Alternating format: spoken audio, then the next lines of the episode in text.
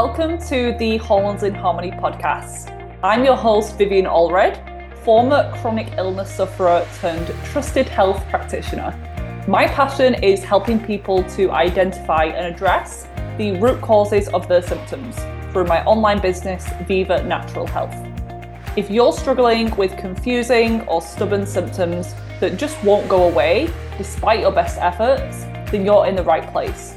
If I can heal from a long list of symptoms and conditions, including cystic acne, hair loss, severe food reactions, and brain fog, then you can heal too. Stay tuned for weekly episodes that share expert guest interviews, Q&A, and solo episodes that are all intended to help you wherever you're at on your healing journey. The information shared on this podcast is intended for educational purposes only and is not designed to replace the advice of your health practitioner. That said, let's get into today's episode. Hello, everyone. Welcome back to the podcast. I have a solo episode today doing your guys' questions. I'm going to be answering them. So a Q&A. I feel like we've not done one of these in a long time.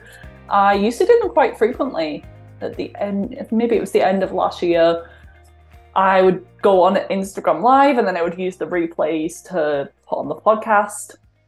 So if you want more Q&As, I do have an Instagram highlight with a ton of them. Sometimes I answer them in written form. But today I just felt like doing a Q&A. So I gathered a few from you on Instagram and we have a range of subjects. We've got thyroid stuff. We've got a lot of people feeling overwhelmed with the health and the hormones, people asking about lab testing, genetic testing, thyroid testing, liver health, gut health.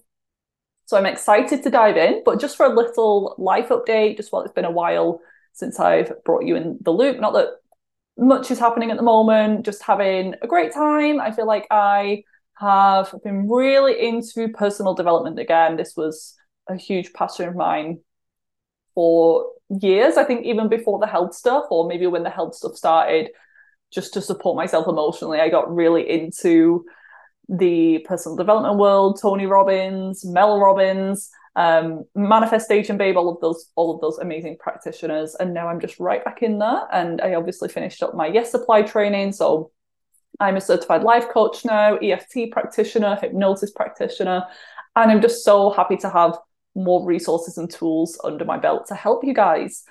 So if I have a more of a, a mindset, energetic spin on some of these questions too, rather than just the physical nutrition, diet, lifestyle, then that's going to be why. That is a very big focus of my life at the moment.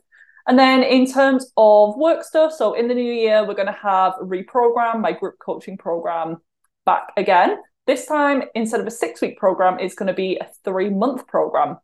And just for a slight price, price increase as well. So instead of having my support for six weeks, I just felt like a longer period of time is just going to be even more beneficial. So if you're interested in that, and you heard me talk about it this month, then definitely keep your eyes peeled. There will be a limited number of spaces again, just because you'll get a one to one session with me. So I want to make sure that I can fit you all in my calendar. And then in early 2024, I believe we're we're almost there. Insane.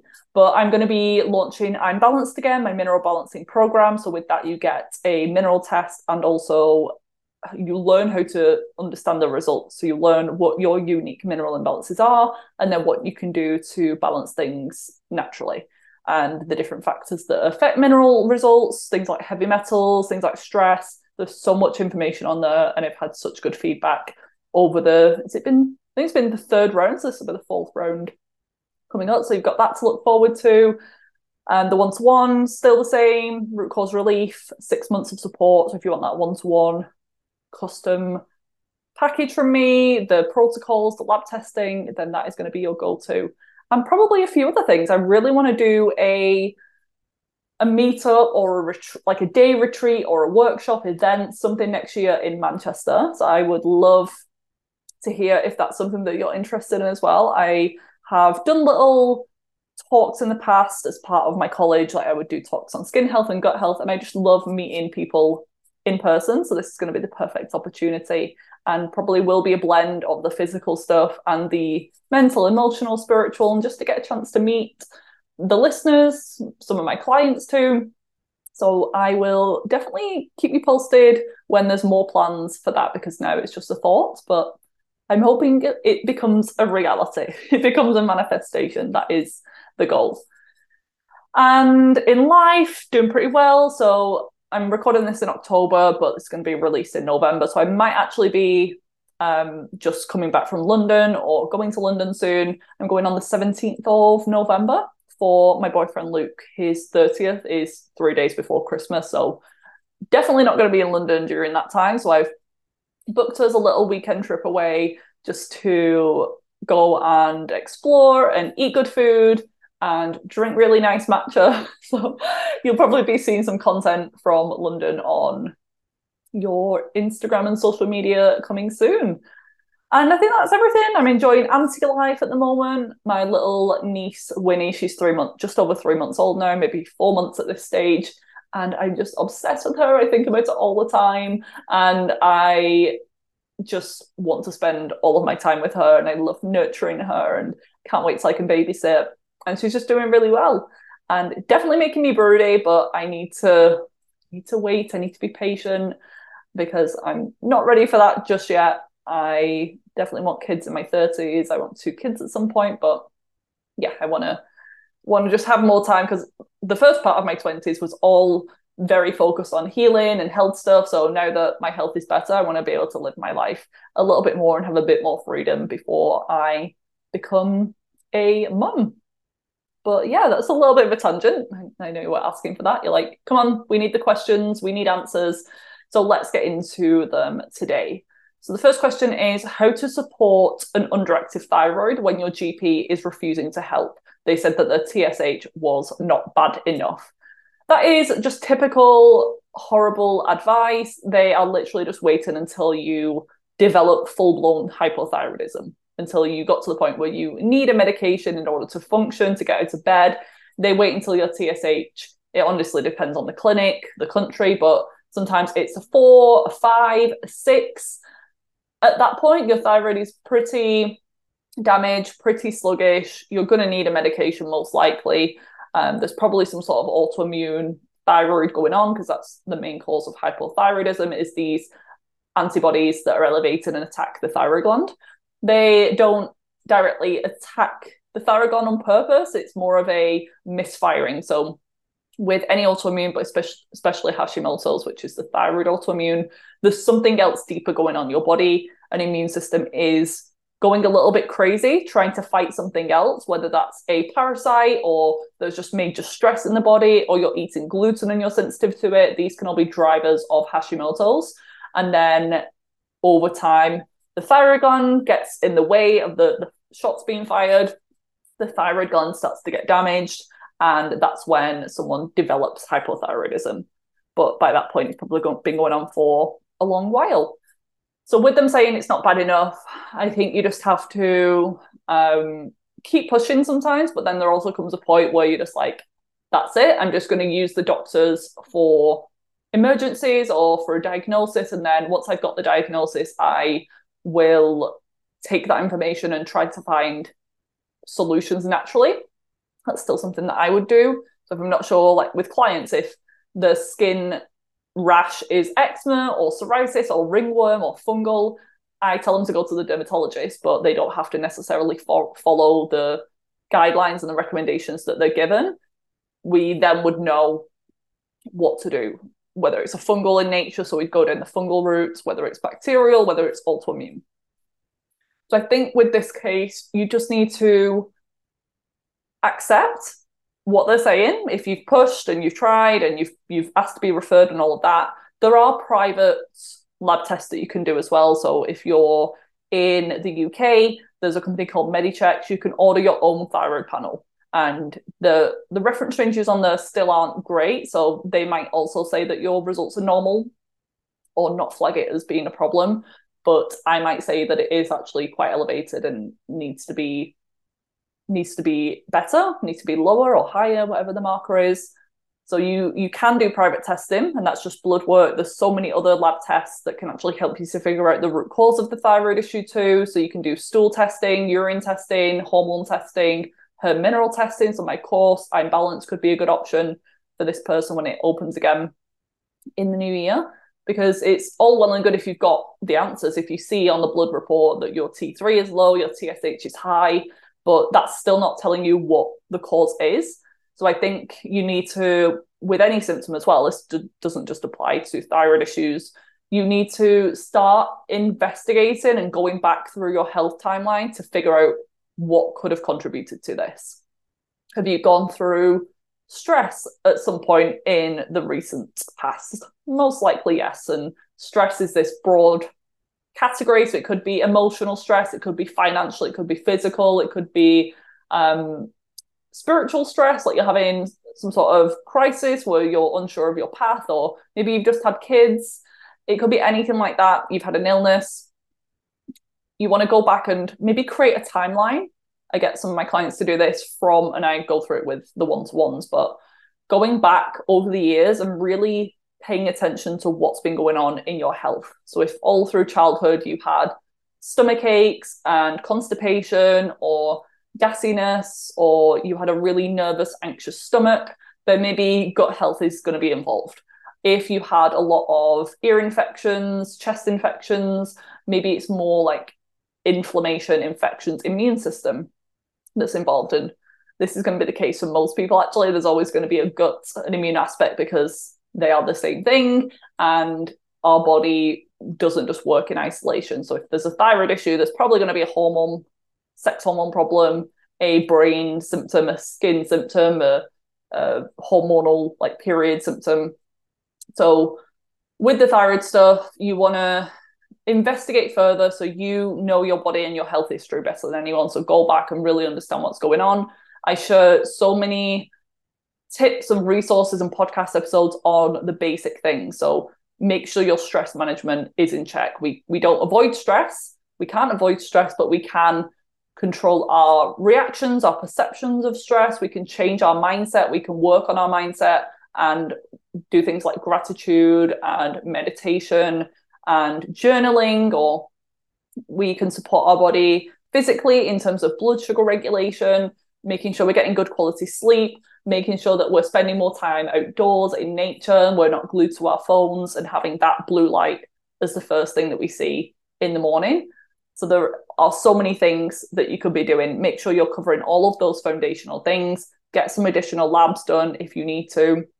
Working with a practitioner is only going to speed up this too, because if you're also trying to work and look after your home and you raising a family and you're trying to fix your health issues, there's already so much on your plate.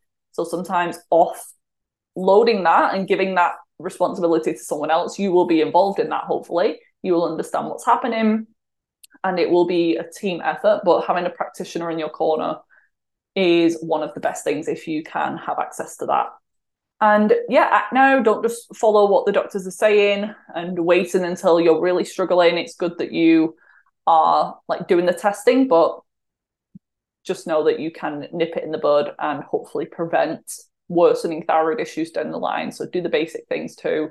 Um, go through my content if you need to get more answers, more understanding. But there are there is so much that can be done, and nine out of ten cases is this autoimmune reaction. So if you haven't had your antibodies tested, then you you can also do that privately. But if you're asking for support anyway from the doctor, the only thing that they're going to do is give you medication. And if they're saying that you're not bad enough bad enough for medication, then that's kind of a good thing. It, it could be that you're in the early stages and the thyroid gland isn't fully destroyed just yet. So maybe herbal medicines and nutrients and mineral balancing is the best thing for you. Maybe it's a blessing that the doctors aren't cooperating with you at the moment because you can then go into this more holistic world and treat it naturally. Because when you're on a medication, it doesn't really fix the problem either. It just maybe makes your lab numbers look a little bit better at best, but some people do actually feel worse and end up with other conditions because maybe the thyroid looks more managed, but that underlying inflammation and stress hadn't been resolved. So they develop other autoimmune conditions down the line or a lot of joint pain, side effects from the medication. It's a it's something that's best avoided if possible, but there is a time and a place for medication. Next question tips to improve fertility when still breastfeeding. So she has a nearly two year old. So when you're when you're postpartum, um, and that whole like you're going to be postpartum forever. Like when you're a mom, your body isn't the same. So much has changed during the pregnancy. You you lose a lot of things like minerals, and it can affect things like your hormones and your metabolism. Not all in a negative way either. So I would just want to put that little respin on it. But there are a lot of things that you can do, starting with nourishment of yourself. So you really need to make sure that you're prioritizing your own health, making sure you're eating enough food, eating regularly, because breastfeeding, you actually need more calories and nutrients and energy during breastfeeding than you do during pregnancy, which is interesting because if you're making all of this milk, especially in the first few months, but even a year or two later, and good on you by the way for still breastfeeding two years um, into it because i know how difficult it can be and time consuming but it really is worth it if you have the ability to breastfeed for that long and your child is going to be benefiting in so many ways. So i think the the overview is coming back to nourishment and prioritizing those really nutrient dense mainly animal products offal organ meats um, seafood, dairy, fish, having enough protein. If you want to track your food for a few days just to make sure you're eating enough. And you might not need to do anything in particular. If you were, if you're feeling healthy enough now, if you're generally taking care of yourself, there may not be anything specific that you need to do. But I'm assuming that you're struggling in some ways or maybe struggled with your first pregnancy. So you're just assuming that you might struggle again. Um, there's certain nutrients like choline, which is found in egg yolks, offal, some supplements as well. Some of the good prenatals like Seeking Health contain folate, choline in there. The other one is folate, um, also known as vitamin B9. You can test before you just supplement because you might not actually need it. But I always think if, unless you're super sensitive and know that you have issues with um, over methylation or anything like that, then you might just not want to supplement with methylfolate, but I think if you're unsure what your genetic status is, or you've had fertility stuff in the past, or you do okay with supplements, then you might want to add in a methylfolate because any excess that you don't use, you just urinate out. And this is one that's been shown um, over and over again to, to help with fertility. But I would take it as a complex, not just a methylfolate on its own. Um, so you can take a methylated B complex. And then I would definitely check your minerals and make sure they're as balanced as possible because that's a pregnancy is a key time and postpartum that your minerals do get depleted because your baby requires a ton of minerals for growth and development. So they will be robbed from you the expense of your body for the protection and safety of your child. So a mineral test could be really good. And then you would tweak from there based on what's needed. There's no general pattern that I see postpartum. It can really depend on what your health was like going into pregnancy, what your current like symptoms are. So I don't want to just say, oh yeah, everyone needs more zinc postpartum because you might not need to. So the the course again is coming out in January that, or February. That could be a really good option for you to consider. And just looking after yourself as much as possible, uh, acting as if no. I say this with pregnant clients for the first time, you want to start acting as if you're you've got your baby, or before you even fall pregnant, act as if you're pregnant now. So maybe start if you're looking to conceive in the next year, start acting now like you would do if you had two children. Would you be resting more? Would you be asking for more help? Would you be getting more organized with certain things, your food shops, your childcare, just having things in place? I think that takes the stress and the pressure off you because if you fell pregnant next month, then you you will probably be in a bit of a panic if you've got none of that prepared. So I don't think you need to plan too much and be too rigid and control because I think you'll you'll be absolutely fine if you trust the process and just look after yourself in all of the ways that you know how and that I talk about. I think you'll be absolutely fine. But if you want to do some lab testing before, just to be really sure what's going on, maybe some basic blood work, looking at your folate, your B12, your iron, your vitamin D, your thyroid, definitely postpartum. And then uh, a mineral test to check on things like zinc and selenium.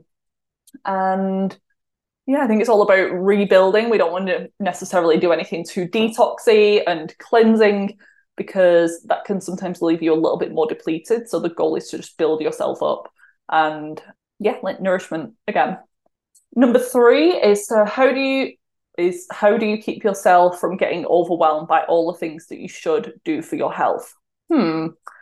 I definitely felt like that more in the past. These days, I really feel like I have improved in this area because I know so much about health now. I, I feel like I know a lot, um, but in the grand scheme of things, it's still not everything. Like I probably know about one percent of everything that is out there, and things are constantly evolving and changing. So I've just learned that things aren't gonna be the same. Things change, new research and science comes out. My body changes as well. So what works for me now or what worked for me five years ago isn't necessarily going to work in the future. And some of the things that I learned even at college turns out now to be a bit outdated or not true or not applicable to my body. So after just all of these years now on my health journey, I have just realized that I just need to listen to my body and stop taking in so much information of people telling me that I should be doing this or need to be doing that because I just have to do the basic things that I know work for my body. And if I do that and I'm feeling good, that's all I need to do. I don't need to keep doing more and more. I don't need to keep researching and getting obsessed with these new things that are coming out. Unless you just want to try it, there's it's okay to be eh, like experimental and a bit of a guinea pig if that's something that you love. I'm not going to take that away from you, but there's also the other camp where you just get so overwhelmed it becomes paralyzing and you get analysis paralysis where you just are so disconnected from your body. You're just listening to everyone else other than your intuition. You're looking at these experts, quote, experts online, and they're just giving these blanket statements and blanket recommendations that aren't even customized to your body.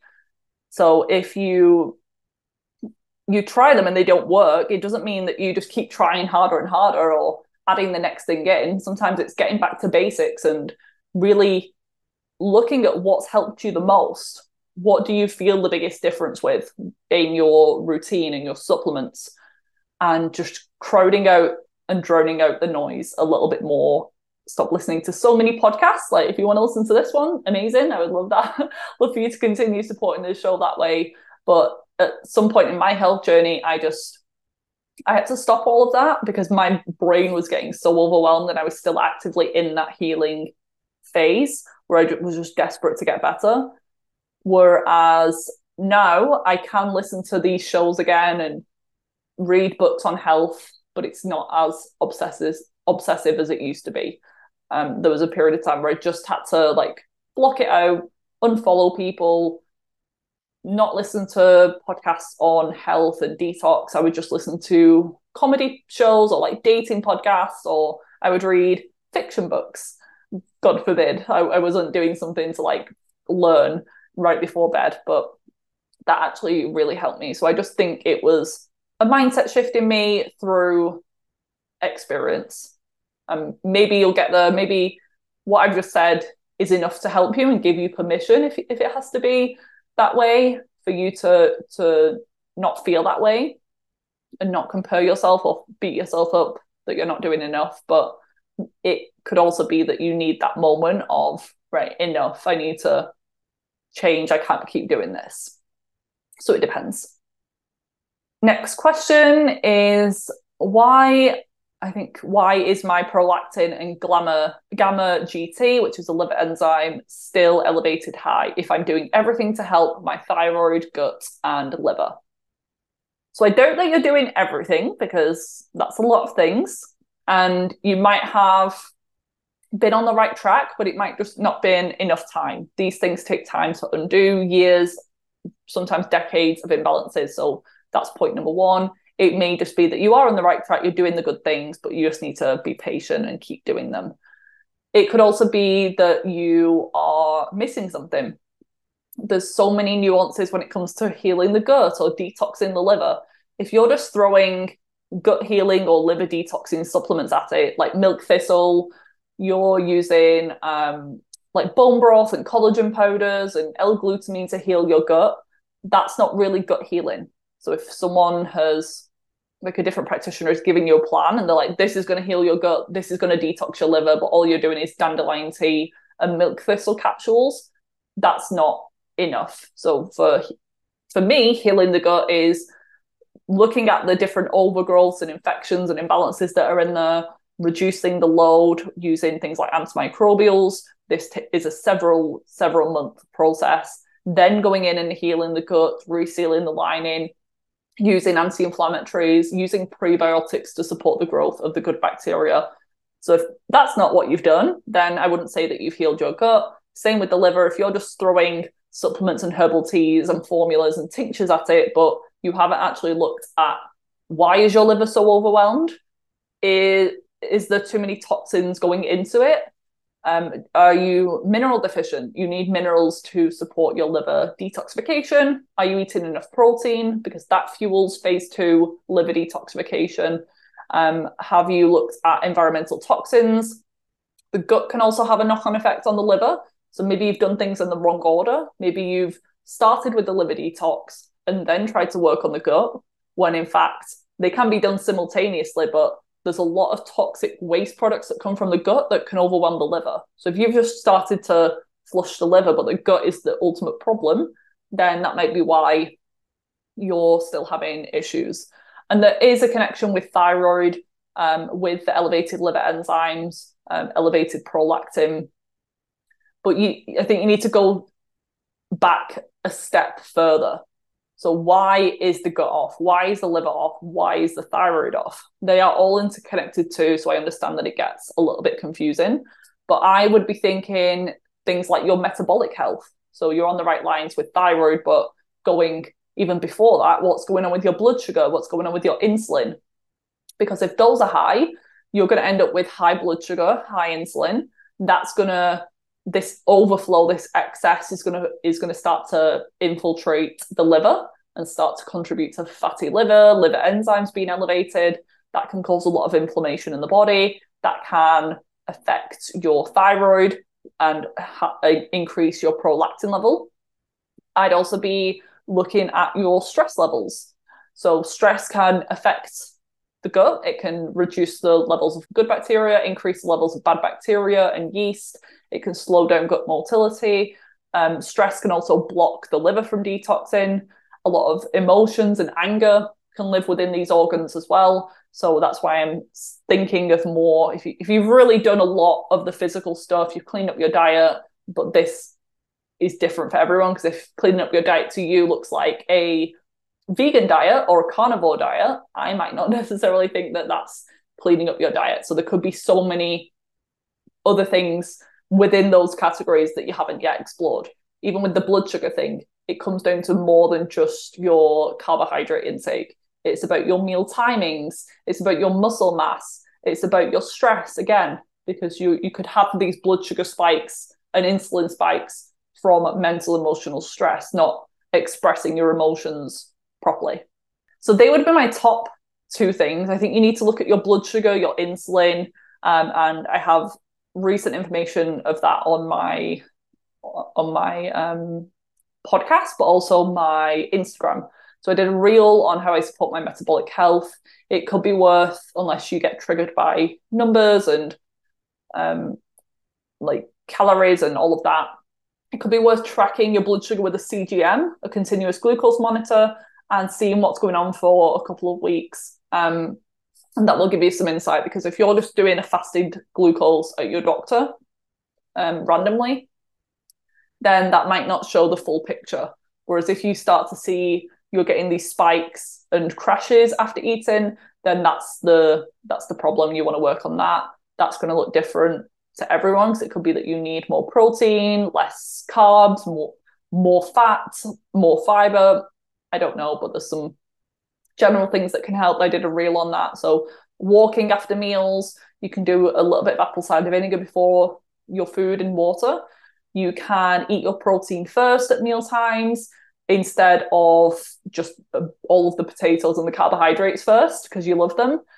And then with the stress side of things, I would definitely be looking into that at that stage in the health journey when someone has not done everything because that's not realist that's not the truth but when you've done a lot and you're cleaning up environmental toxins and you're moving your body and you're eating a blood sugar regulated diet and you've honestly like tried all of that you're sleeping well because that's involved in all of these symptoms too then it probably is coming down to some sort of stress trauma limiting beliefs about healing or your body or um, thyroid issues running my family and I'm always going to have health issues. My body's really sensitive. My body's broken. It could come get down to that level. So they would be my thoughts if you've if you've done all of the other things that I mentioned at the start. Do you love coffee but have been told it's bad and needs to be avoided if you're struggling with hormone imbalances like acne, PMS, and period problems? Honestly, most coffee out there should be avoided because the majority are contaminated with things like mold and pesticides, which can drive inflammation and those feelings like anxiousness and jitteriness after drinking. But what if I told you there was a coffee option that tastes great, is organic and mold free, and also provides healing properties from reishi mushroom spores? Enter Organo King Coffee, my latest obsession. I didn't drink it for years, because it would always wreck my sleep and leave me feeling like an anxious mess. But King Coffee does the exact opposite. Don't worry, it's not one of those fake coffee alternatives made from herbs. And if you've tried other mushroom coffee brands out there, I promise this one actually tastes good and is way better and provides so many more health benefits. If you haven't already heard of the benefits of reishi mushroom or Ganoderma, then let me give you a quick overview. It's known as the king of medicinal mushroom family due to its superpowers such as supporting healthy immune balance and being an adrenal adaptogen. This means if your immune system's overactive due to autoimmunity, or suppressed because of things like chronic infections, and you're not really sure if your cortisol levels are high or low, reishi can help to balance things out and it promotes homeostasis within the body. It's also antibacterial, antiviral, antifungal, anti inflammatory, pretty much everything that we want from a product. Because of its potency, I'd recommend starting slowly if you're someone who's struggling with more complex chronic health issues or is sensitive. If you're thinking, why can't I just take a reishi mushroom supplement? Good question. Organo use a patented process to gently crack the inner and outer shell, offering 99% bioavailability of the reishi mushroom spores.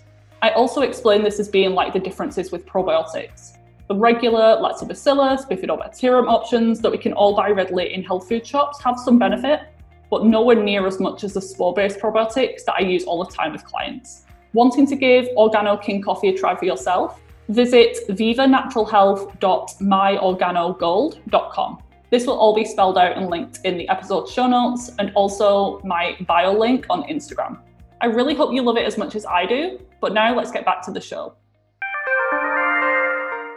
Next question How to deal with moldy buildings? example, if the doctor doctors that you go to is moldy, do you have to find a different one? No, not necessarily. It might be that you are still in your healing phase, and when you do get re-exposed to, to mold, it triggers your immune system a lot. So you need to stay away from or limit your exposure and time in some of those places. That happened to me. So I'd lived in that house that I was sick in for 20 years because that was my childhood home. But it wasn't until the last few years that I started to get sick. So that just shows it's not just the house, it's all of the other things that started to happen in my life that tipped, like it was the straw that brought the camel's back at that point. So the fact that I went on birth control pills, the fact that I stressed my body out with over exercise, dieting, I was drinking alcohol every weekend, I was eating junk food. All of those things then meant that the mold became a problem. So then when I moved, out of that place and I was very sick towards the end of that the, the stay there. That was 2020. I moved into my um, previous apartment. That's where I ultimately healed and um, I yeah did a lot of like recovery in that place. But for the first few months, I'd say the first definitely three months, but maybe six months, I really tried to limit my exposure to mold. So I was a bit of a hermit, honestly. And I, maybe at the three, four month mark, actually went to go to a PT session. And this was in a local building and it was a basement and it was so moldy. I could see mold visibly with my eyes. And I tried to not let it stress me. I was just focused on the workout. And I obviously I honestly wasn't worrying that much. I just felt uncomfortable and I really didn't like the smell. And I felt like it was doing something to my body. But then afterwards, I did have a big crash. Um, who knows how much of that was psychologically brought on, brought on by my my worrying, my at that point fears around mold, but it was also having an effect on my my immune system and my my nervous system.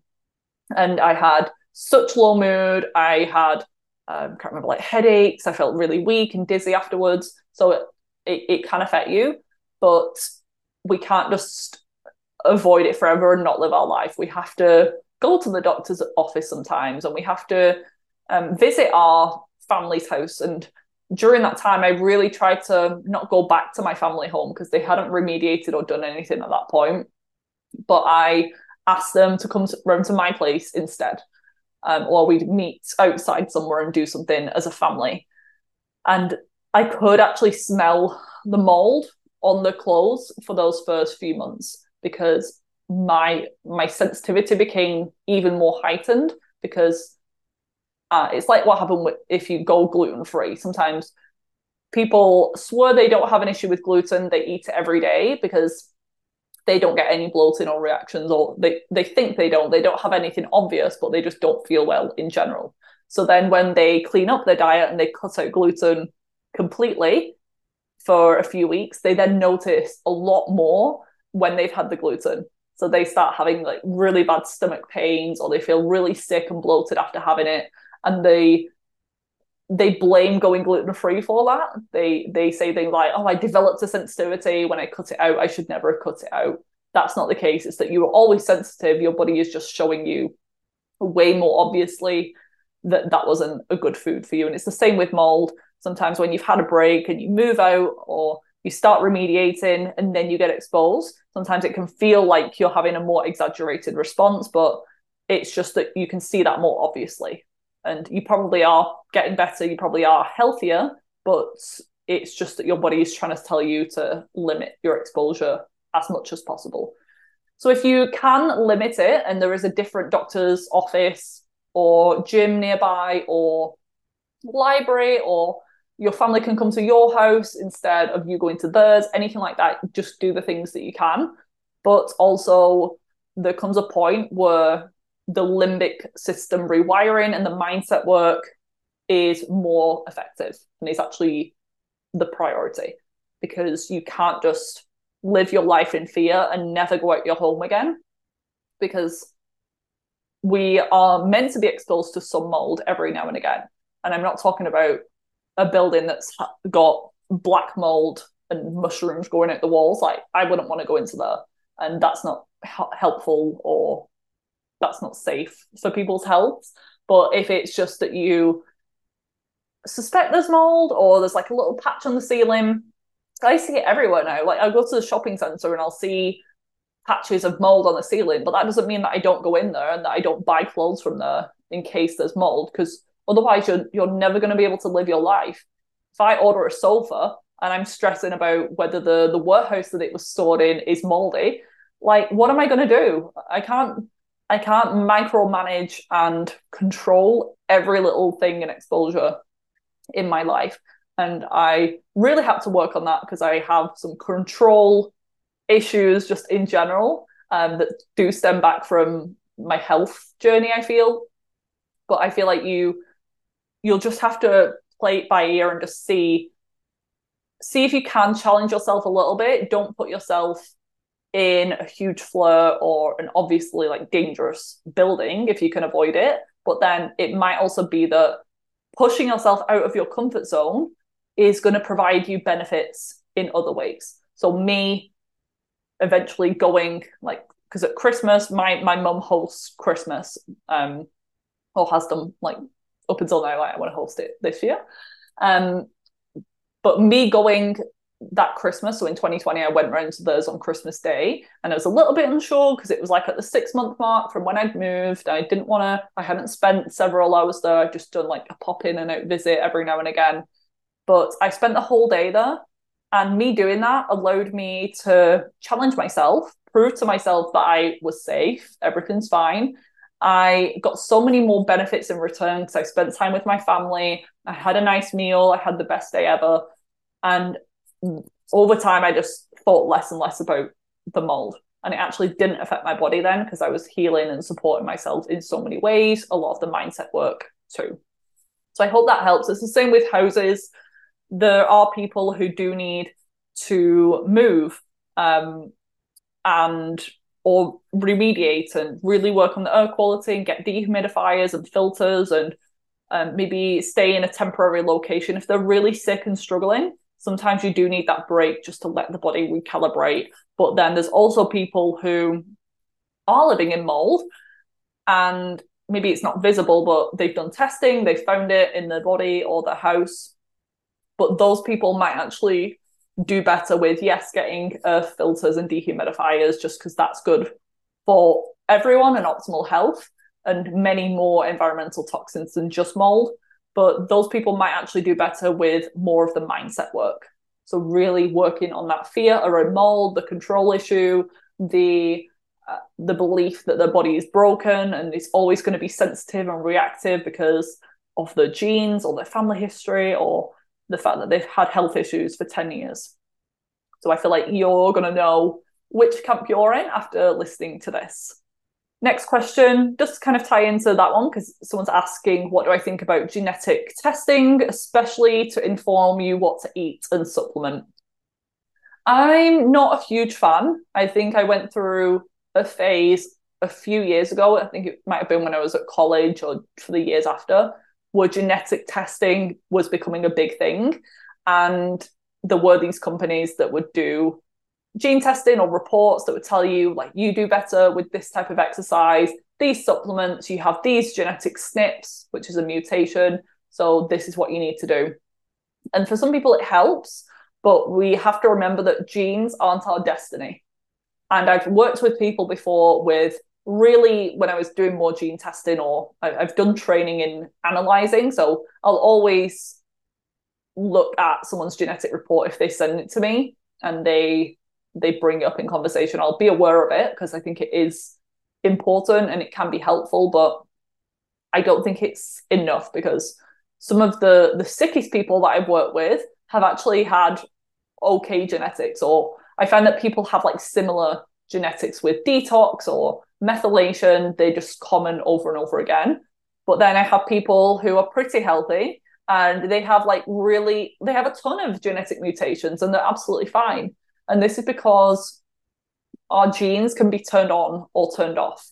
And sometimes you might have um, okay genetics, so no mutations, but still your body isn't functioning optimally because things aren't aren't things are getting in the way. So toxins are interfering. We have nutrient deficiencies. So even though we've got two sets of good genes, they still can't work properly because you don't have the cofactors and the minerals and the enzymes to do that or you could still be massively stressed and that's going to impact your health regardless of your genetics and then there's the other case where people have um, a ton of genetic SNPs a ton of genetic mutations but they're taking care of their cells. they're supporting those mutations or it's like if if there's a traffic jam if one lane is broke your body is going to find an alternative route that's clear um, so your body is very adaptable and very wise and smarter than we'll ever know and comprehend.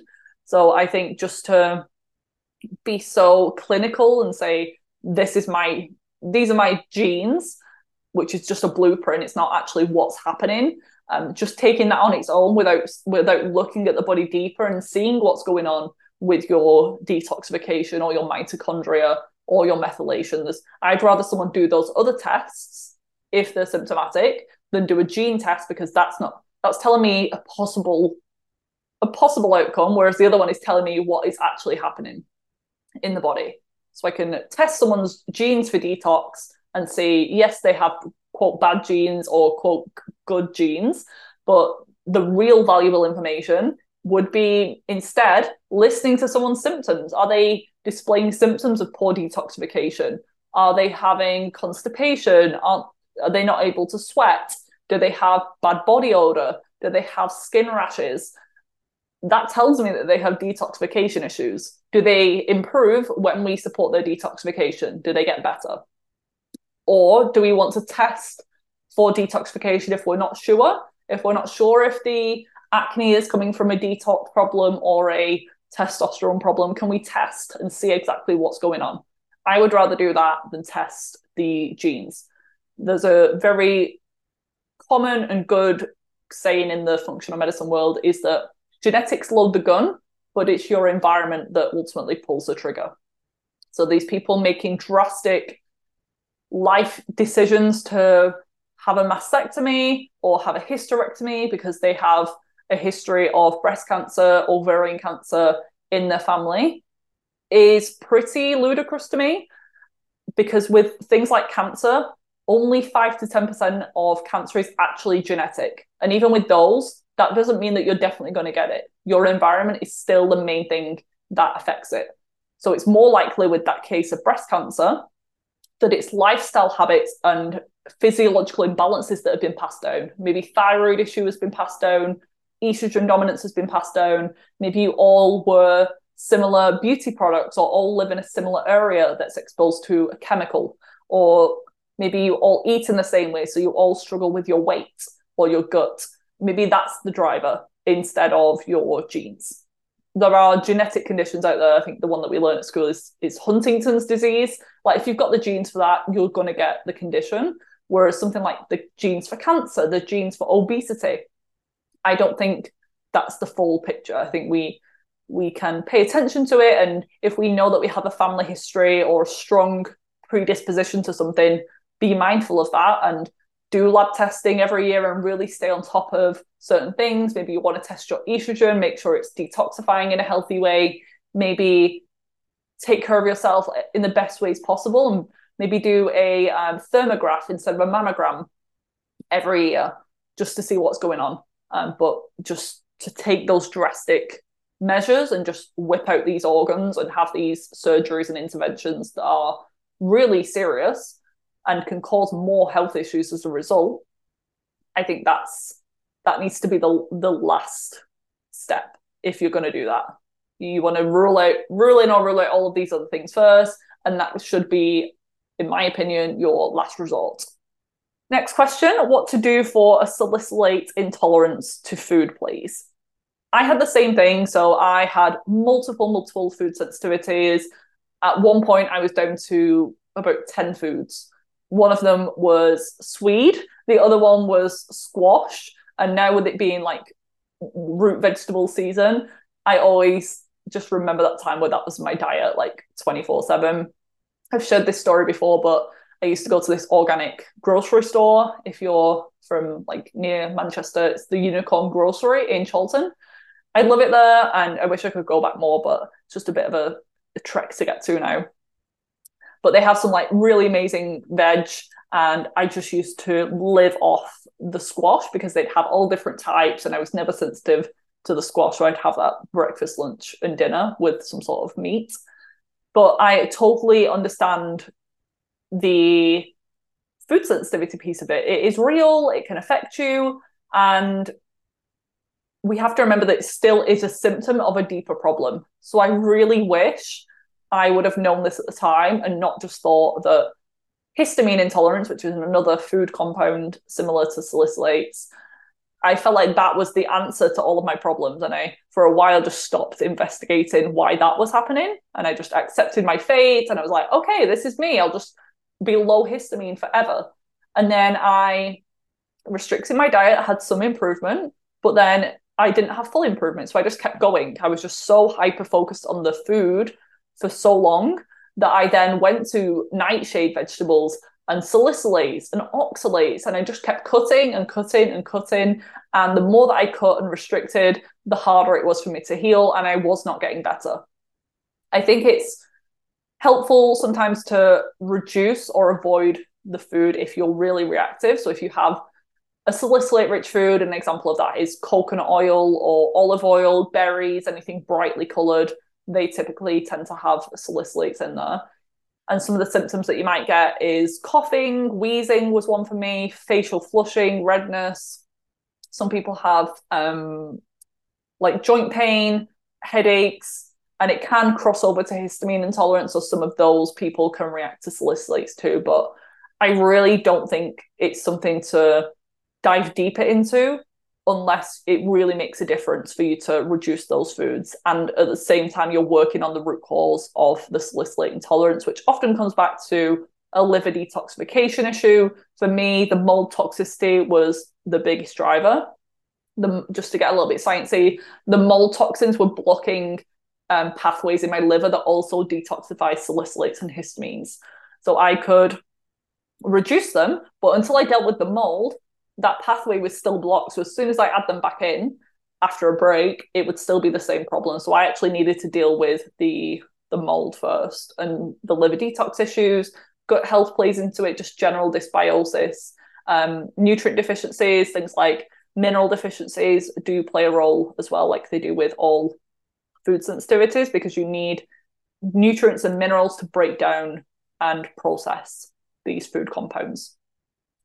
So I hope that helps and gives you some direction and you can yeah be mindful of the foods and not overdo it and maybe eat a little bit lower salicylates if that's definitely the cause but please work on the root root cause simultaneously and have in mind the idea to bring back those foods don't start associating those foods with negative symptoms and inflammation and I'm allergic to this food or I can never eat that food again because that's very problematic for the brain. You want to reframe it as right now, I'm not eating a ton of these X foods because it's not working well for my body at the moment.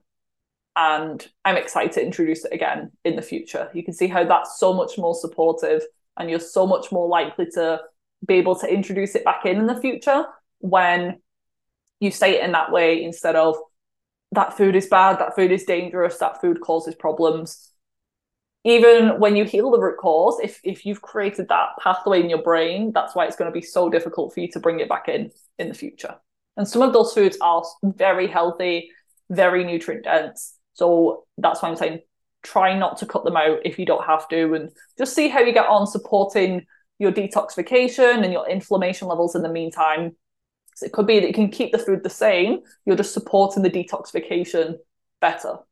Next question is um, someone asked two questions. So she said healing the gut and the liver or your healing journey from beginning to current. So I feel like that, I feel like I can answer the healing gut and liver question within my health journey. And I have done specific episodes on this on the podcast before, but just to say it in a pretty speedy way, otherwise we could be here all day, is that I didn't think that I had a ton of health issues until I hit about age 17, age 18. And looking back now, I did have little things. I had a lot of car sickness, travel sickness, nosebleeds. Um, they're called ice pick pains. So me and my brother would have the same thing where we would call it lava. So we'd get this sharp cracking pain in the head and then it would feel like this rush of blood um, going through my head. Uh, so we called it lava, like a, a volcanic eruption. And we would laugh at it, but now I know it's an ice pick pain. Someone can have it somewhere else, like in the arm, in the stomach, and it's quite painful. Now I know that that's coming from mold toxicity a lot of the time. So I've been living in that house since I was four years old. And when I was about 17, 18, I started to get drawn in by diet culture and body image stuff. I thought I was overweight, I wasn't. And I started to go into the gym, over exercising, under eating, um, lost my period because I lost too much weight and wasn't eating enough, developed cystic acne, um, developed hair loss, ended up going on the pill because I was diagnosed with PCOS. The pill made everything worse, the first pill, especially that I went on. So that only lasted two weeks. Then I went to a different pill stayed on that for two years. It helped get my bleed back. That wasn't a real period. Now I know, but I was bleeding again. My skin kind of cleared up, but not fully. My hair loss stopped shedding, but it never grew back. And then I stayed on that pill for two years. and started to develop other symptoms, like more random symptoms, like the food sensitivities. Um, I started to get headaches. Um, I think I had thrush one time. I've never had that before. I started to get bloated. And then when I was 19, I went working in America for the summer. So I did Camp America and worked in Pennsylvania for the summer. So for about nine weeks, I was out there. In that time, I was away from my home. So I think I was starting to detox the mold, but I was stressing my body in so many other ways. Um, I was I was working so hard. So we were up at like 6 a.m., sometimes didn't finish till midnight in the scorching summer heat in the north northeast of America. And I was just working out all day, every day as a yoga and Pilates, a, a Pilates, yoga, and aerobics instructor. And yeah, sleep quality was bad. In that trip, I had really bad food poisoning a few times, and I I um, contracted Lyme disease from somewhere, a tick bite or a insect bite. Don't actually know where, but I've since tested and it showed Lyme and co-infections, uh, which also complicated the journey. So when I came back from that trip, nothing was the same. I couldn't even drink water without being bloated. I was so starved of, of nutrients because of the crappy foods that I was eating at the camp, like pizza, and I was trying to still eat healthy and like diets kind of, but I would just eat like bowls and bowls of oatmeal and just like plain chicken and salads. Um, definitely not enough to sustain me.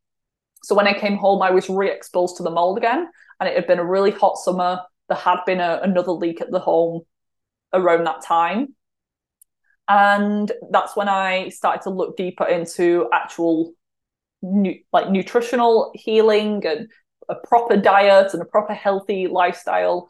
I went to see a nutritionist. She helped me do a lot of testing. She helped me to see that I had parasites. We saw that my thyroid was off.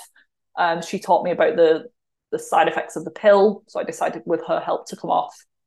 Came off the pill. Didn't have a period for two years in that time really struggled with trying to heal my gut. I was just pounding the antimicrobials, trying to kill SIBO and kill parasites. I did some regular antibiotics. And then I also did a lot of herbal things. I was doing really just insane like doses and I wasn't taking any binders. So I was wondering why I had such severe detox reactions, but I just pushed through, kept going had really like bad side effects from certain things. I'd pass out, I'd have seizures, um, migraines, my skin was terrible.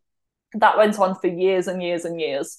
And a lot of things, because when I was 19, I started studying myself. So the year, oh no, just after I came back from America and I started working with this other practitioner, I got so inspired and I just knew that I wanted to study this. It hadn't crossed my mind before that this was even a career path.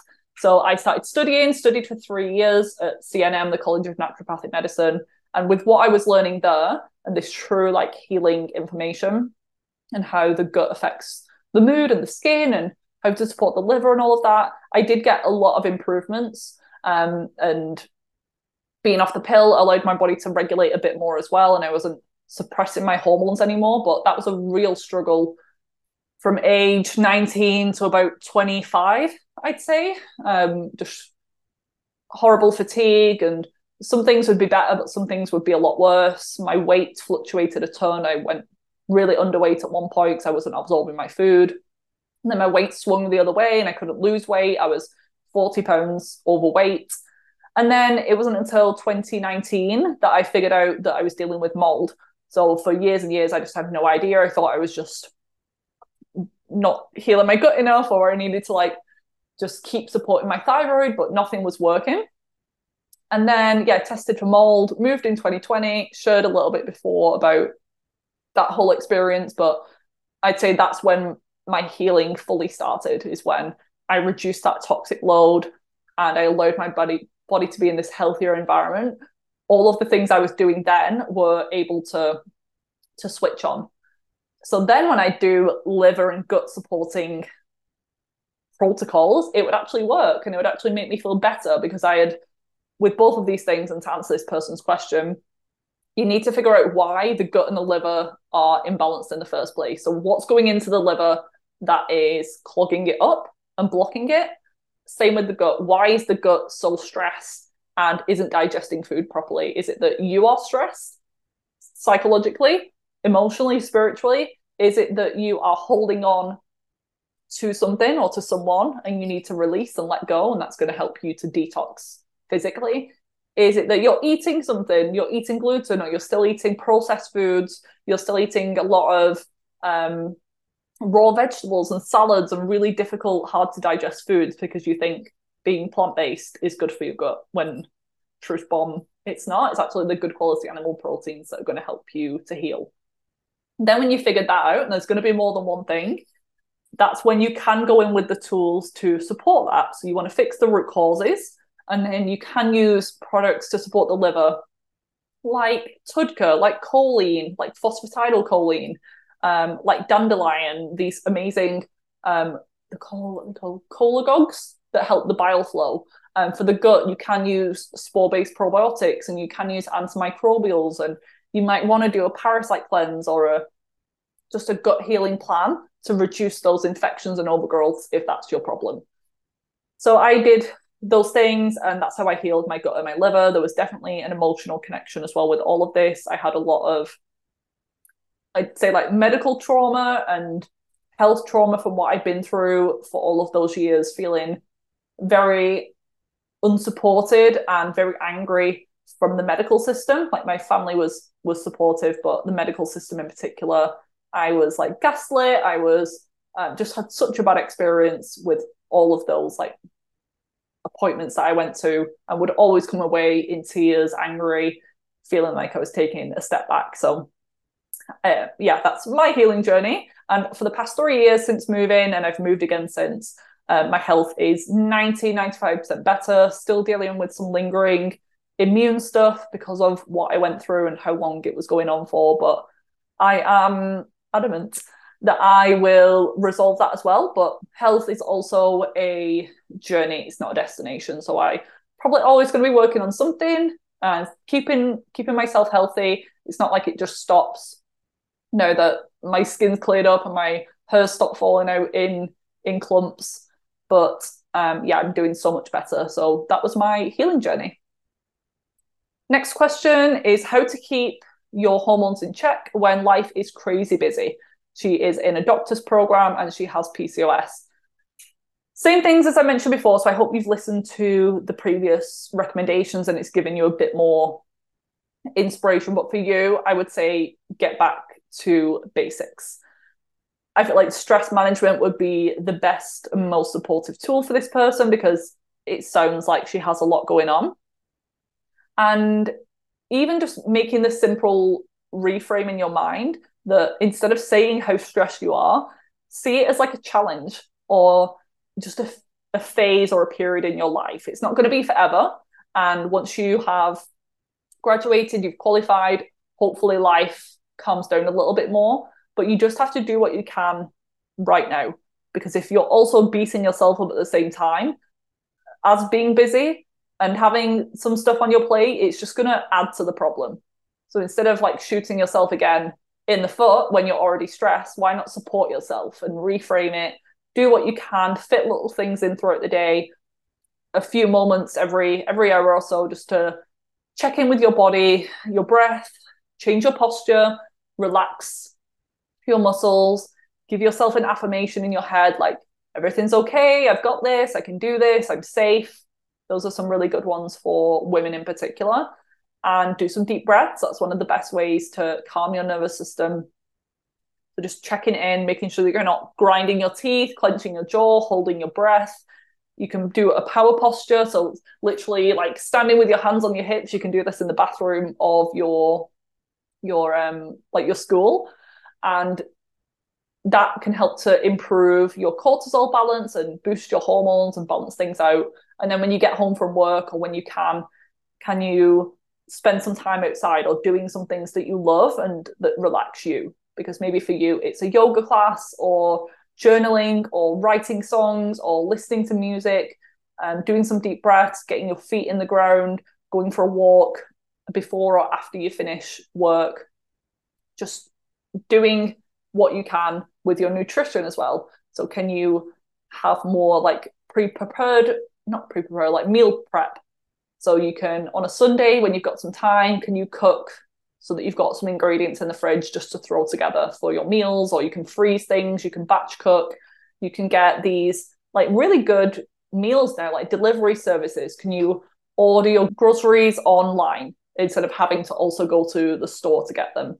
Can you once a month check in on your supplements and make like do an order, have it written in your calendar as a reminder, just so you don't run out of them and you've got them ready to go? Can you just try and have some sort of morning and evening routine where you spend minimum five minutes first thing and before bed just to really center yourself again, prepare or end your day in a good way, not on a negative note, like, oh my God, what have we got to do today? Or what do I have to do tomorrow? Or that was a really terrible day. Can you do some gratitude and instead think of something positive that happened or something that you're looking forward to that day? So I think organization, mindset shifts, stress management, incorporating that in, um, and nature would be my top advice for you. And then I think very last question for today is can't it's not really a long question, but can't digest fats. Any tips? I know we only get like a small amount of room on the question box, so I feel like I, I understand this question. I had the same problem. This is usually an issue with your liver, gallbladder, bile area, that whole biliary system, as it's called, and digestive issues, obviously. So your your liver, gallbladder, and bile flow is part of your gastrointestinal system. Um, people who also struggle with SIBO, small intestine bacterial overgrowth, or fungal overgrowth, parasites, low stomach acid, can also have issues digesting fats. So you can take digestive enzymes, specifically ones that have ingredients like lipase in there, or it'll say like this supports fat, like fat digesting enzyme, but lipase is the most common one. So it's a enzyme that breaks down lipids. You can also support your liver, your gallbladder, your bile. It depends on where you're at in your journey. So I'm just going to like give you a few things to investigate, but it's always best to work with a practitioner who knows you and your your situation if possible. But I really benefited from compounds like TUDCA, choline, that phosphatidylcholine again, um, bitters. So you can take digestive bitters too. That's going to kind of help with digestive enzymes as a whole, but specifically fats because it's targeting the liver and gallbladder. Or just eat more bitter foods in general. You can just search what they are, but things like rocket or arugula if you're from the US, things like a strong dandelion tea before each meal can help things like a shot of apple cider vinegar in water or lemon water can help with um, stimulating your liver. And you might want to back off a little bit if you're eating a very fat heavy diet, and especially a diet that's got a lot of polyunsaturated fats in there or these omega 6 rich oils um, like canola oil, sunflower, soybean. If you've recently been eating them or you've, you've still got some of them in your diet, they take a while to get out, the, out of the system. It could be that you're just your body's a bit overwhelmed with all of the, the fats and the bad types of fats, so you might need to reduce your fat intake slightly. As if you're doing keto or carnivore and adding coconut oil and olive oil and ghee and butter to everything, it could just be that you're eating too much. So just back off. You do want to con- consume some fats in your diet because it's so helpful for your hormones and everything, but some people are just overdoing it when they're in the health world. So you can support your enzymes. The mindful eating is a big one too. So you want to make sure that you're eating in a relaxed state. You want to make sure that you are having a good posture again to help with the digestion. You're slowing down, you're taking some deep breaths. Your mindset is in the right place. So when you go into that meal, don't be freaking out that you are going to react because you probably will. So you can say things like, my body knows how to digest this meal. My body accepts this food. My body loves this food. My digestion is strong. I can handle this. You can think of the benefits that it's going to give you. So, this amazing piece of beef is going to help with my hormones. It's going to give me the B vitamins and the proteins in order to heal. Because I understand when you've got these food reactions and digestive issues that you can start to develop worries and fears before eating. And that's the last thing that we want because that's how we make a lot of our enzymes is from the mental side of things. It's called the cephalic response. when we see, when we smell, when we feel the food, uh, when we look at the food, we produce a lot of our digestive enzymes in that moment. And you might like if those things still don't work, or you feel like you're reliant on the digestive enzymes and the bitter foods, and as soon as you stop doing them, it comes back. It could be that you need to look look a little bit deeper. And there's things like estrogen dominance that can make your bile very thick, sludgy, and bile is what helps you to absorb the fats. It's like the detergent that emulsifies the fat and then allows you to absorb.